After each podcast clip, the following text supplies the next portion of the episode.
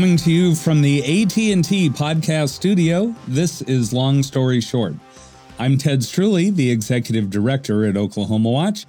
We're a statewide nonprofit news organization that specializes in investigative reporting. You're listening to our weekly podcast, which lets you hear directly from our journalists as they provide deeper insight into their recently published stories. Reporter Paul Monies wrote a story about public meetings at state agencies, boards, and commissions, and just which agencies have canceled the most meetings. Paul, what led you to that story?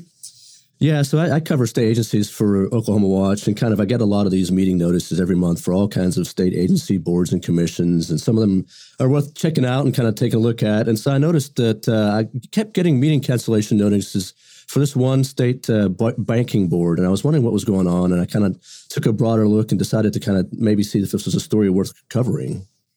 Well, uh, meetings sometimes get a bad rap, right? Especially if they're run badly. But why are they important for transparency? Yeah, I mean, definitely meetings and, and, regular meetings are a good way for the public to see an agency or a board or commission doing business, uh, making huge decisions on purchases, on personnel, on leaders of that agency. And, you know, having a regular meeting allows the public to kind of know when they're happening, also allows board members or whoever's on that meeting uh, agenda to know what's going on on a regular basis. So, what are some examples of agencies who are getting in a little trouble over their public meetings? Yeah, so in the last few years, we've seen a couple of uh, boards have, have gotten dinged by either state auditors or other outside people about their meeting issues. Uh, most notably, there was a few years ago the, the group that one that ran the Epic Charter Schools uh, was just meeting quarterly, and they had probably the most enrolled students for their virtual school during that time period.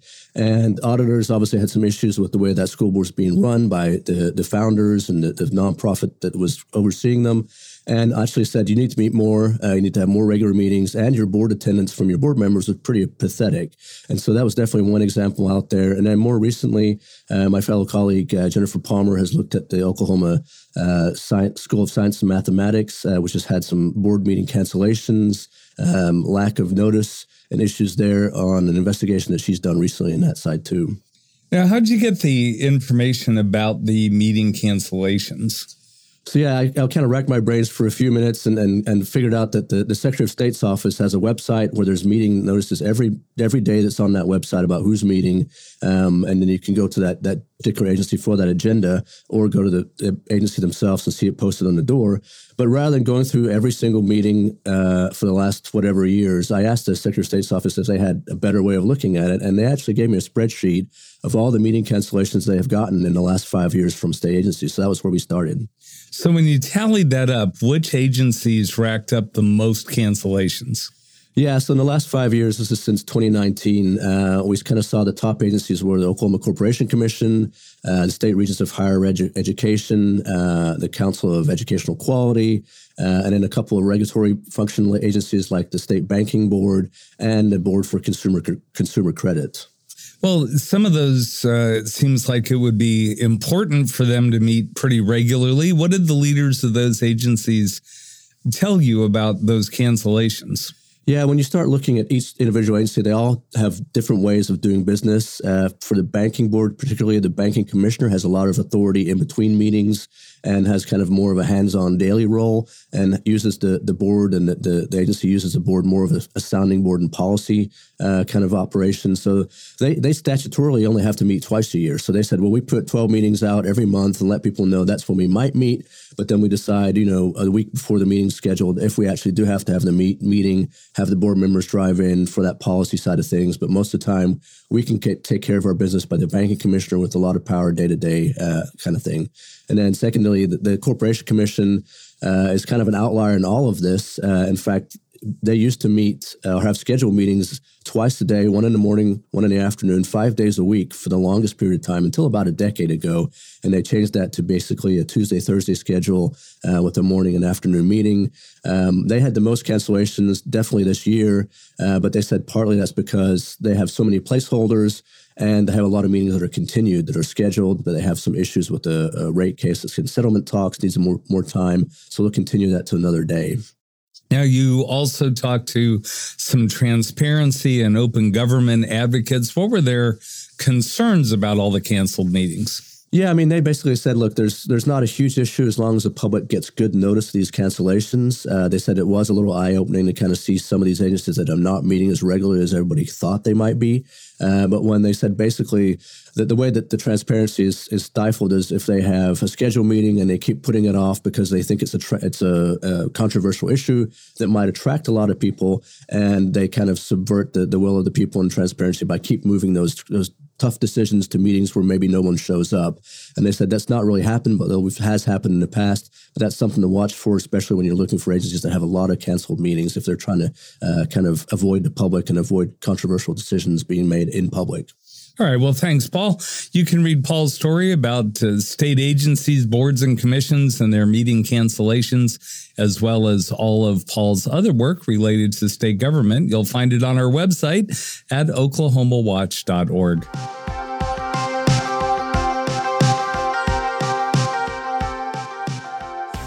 Ross covers democracy and criminal justice for Oklahoma Watch.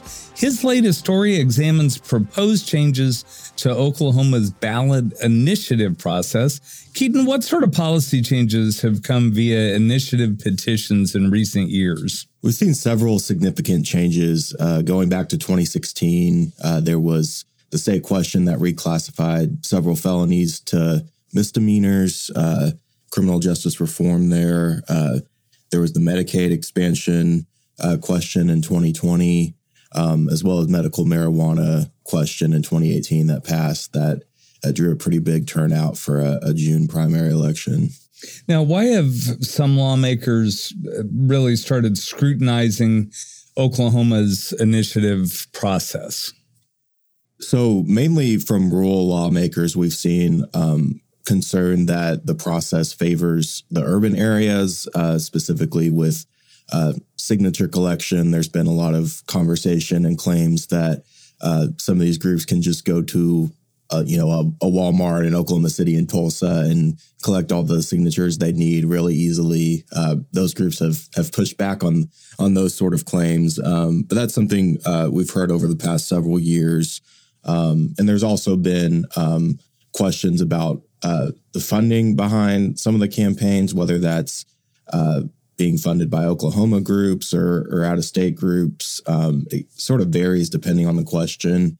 Um, but those have, have been some of the, the concerns we've heard from lawmakers in recent years. Now, uh, when we talk about initiative petitions, they're it's often synonymous with the phrase direct democracy, right? That uh, gives uh, voters and the state an opportunity to uh, craft their own laws if uh, there's something they, they, can't get the legislature to do for them and uh, get it on the ballot. But uh, lawmakers have proposed some pretty restrictive bills to make that a lot harder to do. Uh, what kind of restrictions have lawmakers proposed recently? So, over the past few sessions, we've seen uh, proposals that would require a supermajority, two thirds, to pass uh, state question, uh, some others that would require uh, organizers to gather a certain percentage of signatures in every county uh, or every congressional district. Uh, those haven't didn't gain much traction last year, um, but it's also important to note that the, those bills were technically resolutions that would, if passed by the legislature, would go to uh, a vote of the people to to decide. so the legislature doesn't have the final say on it, but certainly that's that's a step, significant step, if they were able to get uh, those sort of questions on the ballot before voters. And did any of those proposals end up becoming law? So those those sort of sweeping uh, measures that I mentioned, that uh, you know, requiring a supermajority, that sort of thing, uh, never made the ballot, never uh, got serious consideration in the legislature. Uh, we have seen some bills in recent years uh, sort of changing what organizers are required to submit. Uh, in 2021, there was a bill um, mandating that they include a, a, fiscal impact statement when they, uh, as as part of the the process to getting on the ballot. Um, there's also a bill in 2020 changing uh, how the signatures that organizers collect are verified.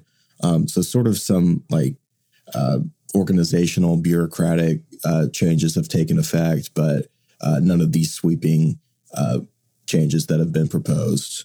Now, last week you attended an interim study on improving the initiative process. What sort of reforms uh, were suggested in that study?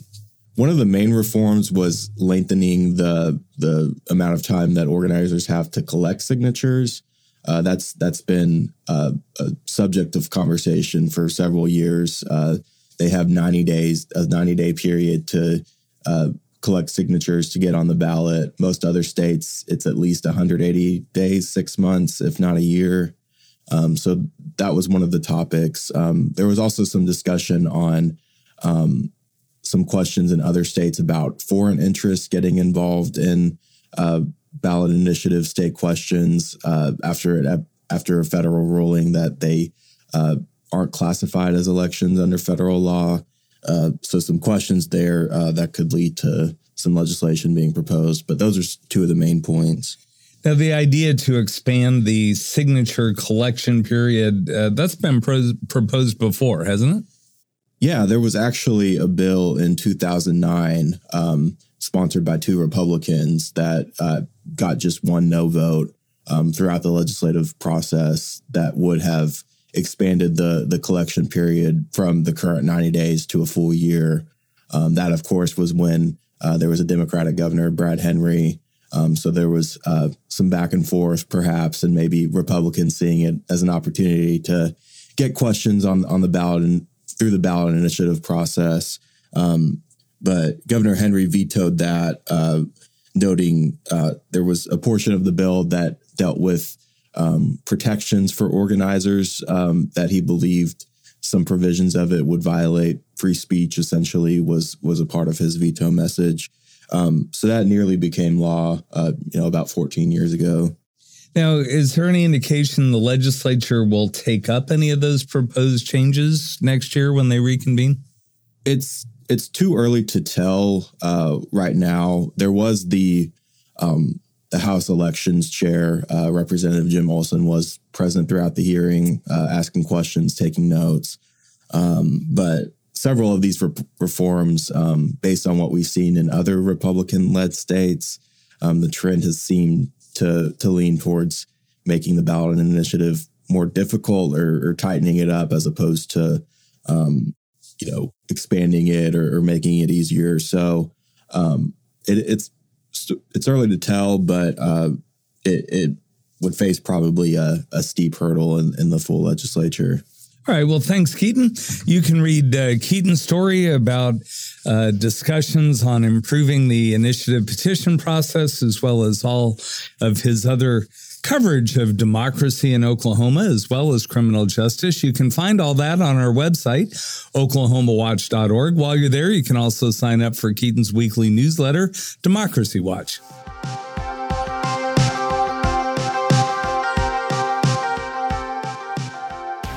Jennifer Palmer covers education for Oklahoma Watch. She's here to talk about her latest investigation into the Oklahoma School of Science and Mathematics, a state funded boarding school in Oklahoma City. Jennifer, your first story about OSSM focused on employees' unaddressed complaints about sexual harassment, but the latest piece focuses on complaints from students. What did you find out? Well, perhaps unsurprisingly, we found that the um, you know toxic culture that employees talked about um, experiencing at the school um, also seeped into the student experience. Now, not every student, of course, experienced this, but we talked to um, interviewed nine for the story and talked to other folks connected to the students there and and alumni groups. And um, there were quite a few who had these um, experiences with uh, bullying and harassment from their teachers. Now, how did you find those former students uh, to talk to? Uh, I mean, this school has you know pretty active alumni groups. Um, I'm uh, I'm told my first story circulated throughout these groups, encouraged some folks to reach out to me uh, to tell their stories. They also reached out to the school um, to to talk about that, um, and and then you know I tracked some others down just through records and and reporting. I mean, a lot of times it's a matter of interview one person, who else should I talk to, and and just kind of go along like that. And what did they tell you? Um, you know, there were there's a pretty wide range of experiences. Um, many of these students were very grateful for the experience. It, you know, kind of propelled them to college, and and yet it was, um, you know, damaging in in many ways. Uh, the um, the two uh, there were two professors where we really kind of zeroed in on because the complaints um, from these students, um, th- those were kind of some of the more serious complaints about these two professors. Well, uh, when you talk to these students about their uh, experience, OSSM is only 11th and 12th grade, so uh, the second half of high school for them. Um, how did they describe uh, the effect of their experience there after they left the school? You know, that was something that uh, that really stuck with me. Some of these students were very um, traumatized after this. Had talked about, uh, you know, going to therapy, having a mental health crisis. Um, you know, uh, one student, uh, Morgan, told me you know, she didn't even really recognize how inappropriate her teacher had been behaving until she was in college, kind of talking to other students about what had happened. Um, and then they kind of looked at her like, yeah, that's not normal. That's not how, um, you know, your high school should be like. Um, you know, another student, uh, Lawton, who I talked to, um, had kind of a you know a, a serious mental health breakdown um, after running into that uh, teacher in a in a public venue shortly after graduation. Um, and and you know it was kind of compounded by you know the school is already very academically challenging. You know students described it as like a pressure cooker. Um, you know there's a lot of pressure in in to make these good grades. And then to have uh, you know, uh, this to deal with on top of that was was very difficult. Now, uh, one of the things your reporting uncovered was that the school uh, had kind of a lack of rules uh, covering um, how to handle inappropriate behavior. Right? Explain what you found there. Yeah, this is what really stood out to me the most. I think, um, and I've just never seen anything like it. Um, you know the the school itself is in kind of this gray area with federal rules they do not follow title ix um, eh, they don't comply with any of those uh, federal regulations. Um, they the legislature authorized their board to make rules. They're a state agency. They've done so almost never in their entire existence. They have no state agency rules that would govern employees behavior or anything like that. Um, and they don't even have an employee handbook. I mean, that's something they've been talking about for years and years. They had an HR generalist who drafted one, they never approved it. Um, it's been something that the board, uh, one board member I talked to, is very frustrated by. I mean, how can you hold um, employees responsible for bad behavior if you don't have that laid out? Like, what is not acceptable? Oh, is that uh, lack of rules? And they are uniquely a, a standalone state agency, unlike uh, any other school in the state. Um, but is the lack of rules that you found is that unique to them, or did you find uh, that that's common among uh, state agencies or other organizations? It's unique to them. I mean, we, you know, for the rule end of it, we compared them to um, other state agencies, like say OJA, um, Office of Juvenile Affairs. They, um, you know, are also a state agency. They have, you know, young people in their care. Um, as OSSM does, you know, these students live on campus. It's a residential high school. Um, and, you know, it's the difference between two pages of rules at OSSM and 200 at OJA. So very different there. Um, I also spent some time comparing OSSM to the North Carolina School of Science and Mathematics. I mean, that's the school that they are modeled after. That school has rules. They have they follow Title IX. Um, you know, even though they're funded in the same way, um, which is through state appropriations. Well, uh, some of these students made some um, pretty noteworthy allegations uh, about a couple of teachers there and inappropriate behavior. Um, how did the teachers respond to those allegations? Um, I was able to interview one of the teachers on the phone, uh, Kurt Bachman, um, and received uh, responses from the other um, through email, and that was Mark Lee. Um, you know, both teachers denied the allegations um, and said they, you know, needed context or they were, you know, completely um, incorrect. But you know, we had um, we had interviewed so many students and reviewed records and stuff um, that just really backed these up. So, um, and and the school did take some action um, and and has put them on administrative leave. Well, and uh, one of the things uh, you found following up the original story that we published uh, about a month ago was that um, uh, the new president there uh, has taken some other steps uh, to try to address some of the issues that your reporting brought to light. What else are they doing? Um, so one thing is they have, um, you know, launched a new anonymous reporting like hotline, kind of a system where students or employees can report complaints um, to kind of give a centralized place for that. That's something they haven't really ever had. Um, and then they've also um, brought back this board uh, subcommittee um, on personnel, and the board um, at their last meeting took action and approved um, hiring a, an HR uh, consultant, somebody um, that's going to be brought in to kind of review their policies and make recommendations and um, you know work on that employee handbook. All right. Well, thanks, Jennifer. You can read all of Jennifer's coverage about the Oklahoma School of Science and Mathematics. It's the state's uh, highest ranked high school. Uh, you'll find those stories on our website at oklahomawatch.org, and you can subscribe to her weekly newsletter, Education Watch, while you're there.